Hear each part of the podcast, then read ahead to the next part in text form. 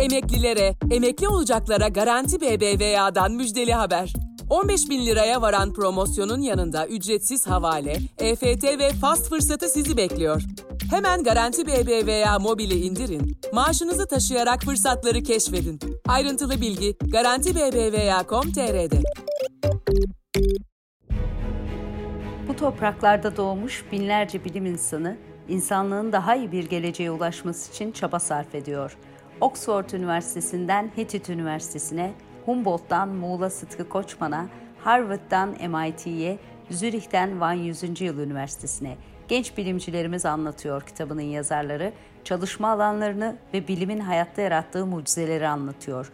Oxford Üniversitesi öğretim üyesi Doktor Emre Eren Korkmaz'ın sunumuyla. Oku, dinle, izle. Kısa Dalga. Merhabalar. Bugün Kısa Dalga Bilim Söyleşilerinde Doktor Çağkan Özbalcı ile birlikteyiz. Çağkan Londra'da, King's College London'da bana çok uzak değil. Kendisinin çok ilginç bir makalesi var. Yanlış anlaşılmış bir organik bileşik grubu lipidler diye yani böyle bir her şeyi düzeltme hani bir aktivist bir yanı var makalenin başlığında. Bugün onu konuşacağız. Merhaba Çağkan, hoş geldin. Merhabalar, nasılsın? İyiyim, teşekkürler. Sen de iyisin umarım. Hepimiz aşılarımız olduk sanırım. Aa ben ikinci de oldum valla Aa ikinci de oldun. ikinci oldum. Sen hangisi oldun? Oxford aşısı mı? BioNTech mi? Valla gönül isterdi ki Oxford yere, yerele gitsin diye ama Pfizer olduk. He, evet bize de e, şey verdiler. BioNTech Pfizer'ı BioNTech verdiler. Pfizer verdiler. Evet ama yani e, Oxford aşısı bayağı sarsıyor. Bende öyle bir sarsılma olmadı BioNTech'te bilmiyorum. Sen de Yok yok BioNTech'te sorun olmadı. Daha çok kolumu kaldıramadım ikinci ikincisinde o kadar yani. Ha, Sadece evet. tek derdim oydu. İyi iyi. Neyse biz böyle aşı muhabbetiyle devam ede, e, eder konuşuruz. Ama sen istersen şöyle başlayalım. Sen e, kısaca bir kendini tanıt sonra da makaleni konuşalım. Yani bu e, yanlış anlaşılmış şeylerin o neydi? Lipidleri bir doğru anlayalım. Aa, benim adım Çağkan. İstanbul'da biyoloji bölümünden mezun oldum. Biyoloji bölümünden mezun olduktan sonra Marmara Üniversitesi Biyo Mühendislik bölümünde master'ımı yaptım. Master'ım süresince de proteinle çalışmıştım açıkçası. Ee, Daha sonra protein kuantifikasyonu ve identifikasyonu. Ardından e, Heidelberg Üniversitesi Almanya'da lipid analizi üzerine PhD'ye başladım, doktoraya başladım. Oradaki doktoramda da ökaryotik hücrelerdeki lipid moleküllerin gene hem sayısallandırma hem de nitelen, e, nicelendirme bakımından e, araştırmasını yaptım. En sonunda King's College'da e, post doktora, daha doğrusu doktora sonrası araştırma görevlisi olarak başladım. 5-4,5 yıldır buradayım ve çalışma alanım biraz daha spesifik olmaya başladı. Daha çok hücre biyolojisinde lipid analizi şeklinde ve şu anda açıkçası lipidlerin hücrelerde organel oluşumundaki etkilerini araştırıyoruz. Ben bu konuda daha çok teknik destek veriyorum açıkçası. Benim çalış benim oluşturduğum teknik sistem kullanılıyor. Bu da daha çok daha önce söylemiştim. Yazıda da belirttiğim gibi hem analitik sistem hem de istatistik sistemi kuruyorum şu anda laboratuvarda. Harika, çok ilginç konular. Peki o zaman biraz daha hazır başladık, devam edelim. Yani bu makalede sen neyi anlatıyorsun, neyi savunuyorsun? Neden önemli bir makale bu? Ya lipid deyince insan aklına direkt yağ geliyor. Yağ gelince de genel olarak ya yemek yağı ya da vücut yağı geliyor insanın aklına. Ama yağlar bu kadar basit değil. Hmm. Özellikle yağların hücre için önemi çok büyük. Aynı bir evin tuğlası gibi. Belki evi ısıtmıyor ama evi ç- çevreliyor diyelim size ve lipidlerin bu kadar önemli olduğu çok bilinen bir şey değildi daha önceden.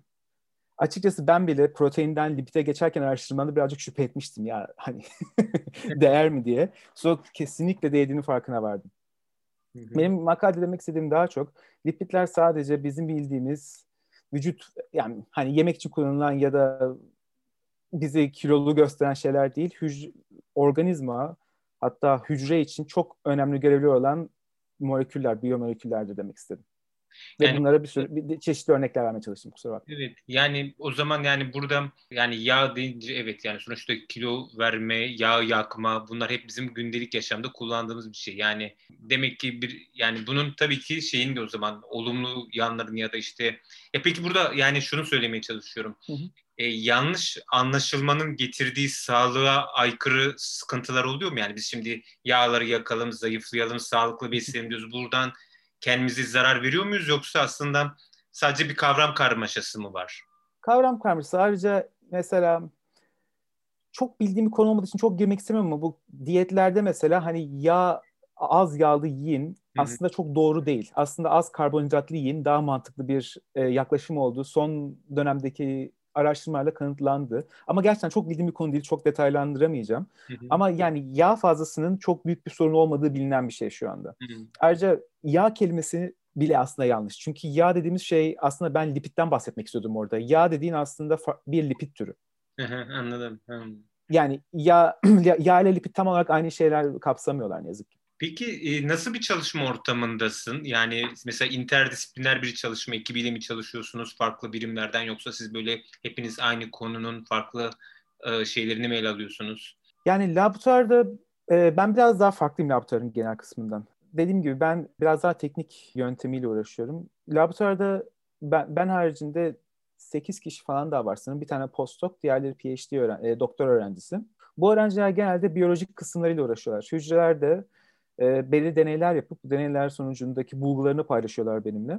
Ben de bu paylaştıkları bulguları e, bizim benim teknik yöntemimle test edip onlara farklı bir yaklaşım sağlıyorum.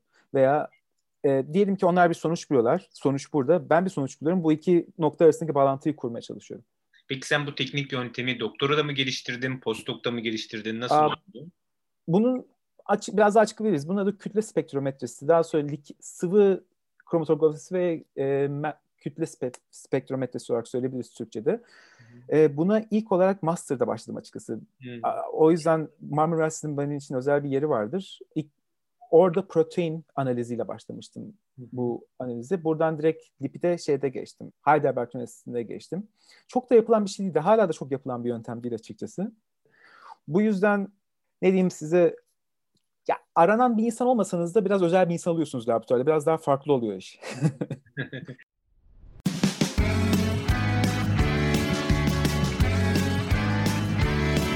Kulağınız bizde olsun. Kısa Dalga Podcast. Peki bundan sonra nereye doğru gidiyor mesela? Yani mesela bu konuya ilgi duyan insanlar açısından da, gençler açısından da yani bu araştırmalar ne taraf hangi yönde yoğunlaşacak? Neler ön plana çıkıyor? Neler tartışılıyor? Neler tartışılıyor? Özellikle mesela anladığım kadarıyla bu işin bilgisayar kısmı analitik kısmı kadar önem kazanmaya başladı. Hmm. Ve gençlerin şu anda ben hani 18 yaşındaki halime dönsem aç bilgisayarına birazcık Python kurcala derdim. Hmm. Birazcık R kurcala derdim. Azıcık üniversitede öğretilmeyen istatistiksel yöntemleri çok fazla bilmene gerek yok. Sadece kullanacağın kadar bilsen ya da hangi internetten hangi e, araçları kullanacağını bilsen bile yeter. Bunları bilme öğrenmem 30 yaşından sonra oldu. Ama bunu herhalde üniversite, master'dayken ya da doktorun başındayken yapsam benim için daha faydalı olur diye düşünüyorum ben. Evet, o, bu, bu konuda bir yazı da var e, bizim kitapta da. E, yani şey, yapay zekanın örneğin bilim alanında nasıl kullanıldığına dair çok ilginç örnekler veriyor. Yine kitap dışında da bir başka bir kimya hocasıyla, e, meşhur bir kimya hocasıyla sohbet etmiştim. O da şunu anlatmış. Mesela insanlar diyelim ki bizde diyordu bir sürü yargılar var. İşte şu şeyler birleşmez mesela iki farklı yapı. Ama mesela yapay zekayı çalıştırdığın zaman onda o tarz bir yargı olmadığı için o tarz deneyler yapıp ya da kendince şeyler sunup yani çok yeni malzemelerin ortaya çıkmasına neden olabiliyor deniyor. Yani bu Kes- artık iyice şeyin içine girmeye başlıyor e, bilimsel araştırmanın anladığım kadarıyla. Kesinlikle. Bir de ben biyolog, biyoloji kökenliyim. Matematiğim çok iyi değildi açıkçası. Biyoloji kökenliyim ama kimya mıydı? O yüzden şu anda yaptığım iş analitik kimya ile biyoloji arasında bir şey. Ama istatistiği biraz daha öğrenseymişim ya da programlamayı biraz daha hakim olsaymışım belki de işlerimi %30, %40 hızlandıracağımı düşünüyorum yani. Çok önemli evet. Evet. Bu aslında her alanda geçerli. Yani öyle bir ortak bir değer olmaya başladık. Yani mesela yani ben diyelim ki siyaset bilimi çalışırken de yani illaki işte bu tarz kodlama yani mesela computational social science meselesi çıkmaya başladı. Artık artık yani bu ön, ön plana çıkıyor. Yani o ya da mesela bir şeyi incelerken örneğin göç olgusunu incelerken ya bir büyük veri analizi yapman gerekiyor. Yani çünkü yetmiyor sadece gidip mülakat yapman, alan çalışması yapman. Yani aslında her alanda o aynı bir e, yönelime doğru gidiyor. Abi çok ne söyleyeyim sana. Benim yaptığım şey senin yaptığın şeyden çok farklı olmayın da sonunda. Senin için nasıl veriler hani belli bir verim varsa benim için de aynı şey. Sonuçta yaptığımız şey bayağı benzer oluyor. En sonundaki iş neredeyse aynı. Evet. Evet sadece şey incelediğin konu farklı. Aynen. evet. Aynen. Ya evet çok e, bu bizim şeyde genetikten kuantuma genç bilimcilerimize anlatıyor kitabında da işte biraz bunu algılamak, bunu görmek önemli. Bazı şeyleri bildiğimiz bazı şeyleri kavr böyle daha kavrayışa çıkarmak önem kazandı. Benim açımdan da o çok önemliydi. Çünkü çok farklı bilim dallarında çalışıyor hocalarımız ama hem çok interdisipliner Aynen. hem de birbirine çok böyle e, yani farklı alanlardan gelen bilgilerin bir araya gelip incelenmesi, oradan yeni fikirlerin ortaya çıkması da çok aslında heyecan verici bir konu. Çünkü siz o konunun bir kısmını biliyorsunuz. Hepsine hakim değilsiniz ve o nedenle çıkacak sonuç çok sizi yeni kapılar açabiliyor yani çok da önünüzü açabiliyor. Evet.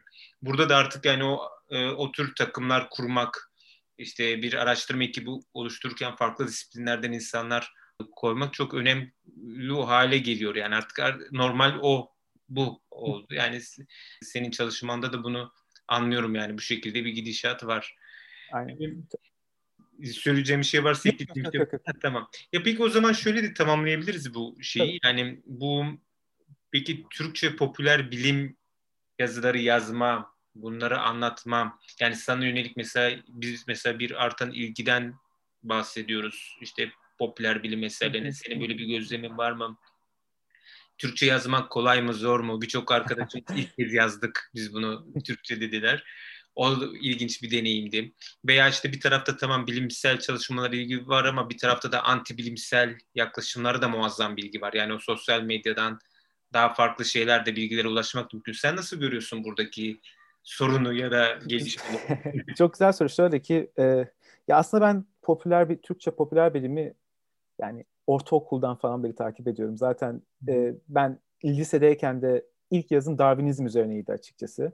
Lise, e, ortaokulda yazmıştım açık. Ortaokulda bizim dergimiz vardı. Hı hı.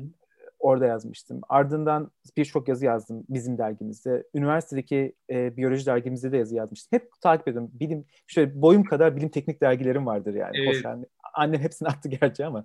E, neyse demek istediğim şu ki ben Türkçe popüler bilimi e, hem kendim ya, yazmaya çalışıyordum hem de okuyordum olabildiği kadar kaynakla ya da bütün belgesellerle falan izlemeye çalışıyordum ve şu andaki durumu çok çok daha iyi o zamana göre. Hmm. Çok çok daha iyi. Ben e, bir sürü platform var öncelikle bunu destekleyen ve bu platformlardan bir tanesini zaten başındaki başındaki arkadaşımız da kitabımızda yer aldı Evrim Ağacı'nda. Onun dışında benim özellikle takip ettiklerim arasında Yalansa var, Açık Bilim ve çeşitli yani ufak tefek olan herhalde çok fazla bilgi var. Ve bu bilgileri ben açıkçası seçerken kimin yazdığını, bu işi nasıl bildiğini, nereden bildiğini ve referansına bakarak takip etmeyi tercih ediyorum. Her yazılan şey Kobe referanssız yazıları kesinlikle okumuyorum. Yani okusam da eleştiriyorum. E, hatta bunlarla ilgili özel sayfalar bile var. Hani e, safsata sayfaları da var açıkçası. Doğru. Evet, evet. Yani e, biz kitabın ismini tartışırken de illa bir kuantum koyalım dedik çünkü. kuantum çok şey konu ya. Hakikaten yani kuantum çok stratejik bir konu hakikaten. Evet. bir anda çok farklı bir kitle alabilirdi kitabı yani aslında. Evet. Dedik ki belki öyle bir kandırmacı yapabiliriz. kuantum. Yok yok anladım. Kuantum Kesinlikle haklısın. Diye anlatmak lazım tabii.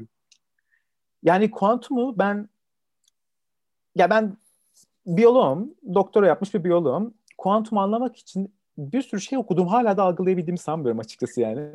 evet yani Mustafa'yla da görüşeceğiz de Mustafa da yazık yani bizim benim sorduğum sorulara burada ne demek istedim, bu nedir, bunu bir tanımlasana. Yani gerçekten çok çaba harcadı sağ olsun. Bayağı büyük bir şey yaptı ama ya burada tabii şöyle bir şey oluyor yani e, arka arkaya okununca ya da mesela bir içindekiler listesine bakınca şeyi fark ediyoruz. Yani o kadar farklı alanlarda Aynen. o kadar ileri düzeyde çalışmalar oluyor ki ve bunlar o kadar heyecan verici ki yani uzaydan başlıyorsun işte işte yaşlanmaya e, işte e, bu mesela genetik dışı aktarımlar meselesi o da çok ilgimi çekmişti benim.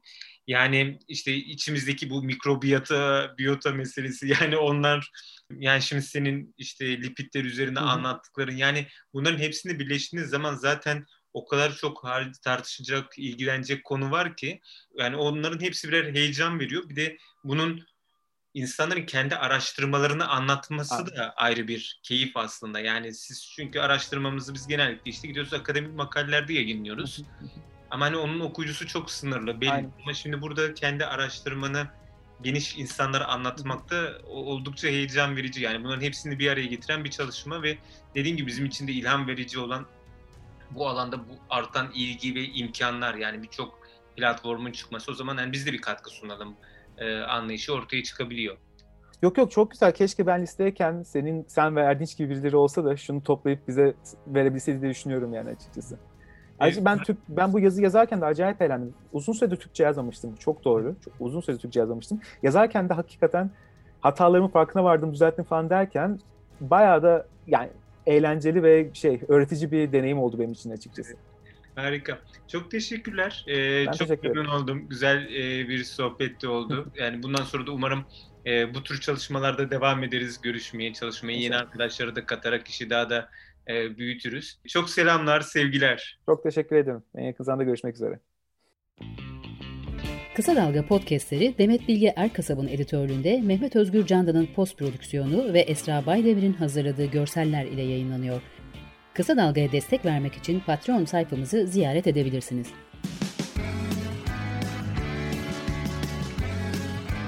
Oku, dinle, izle. Kısa Dalga. Emeklilere, emekli olacaklara Garanti BBVA'dan müjdeli haber.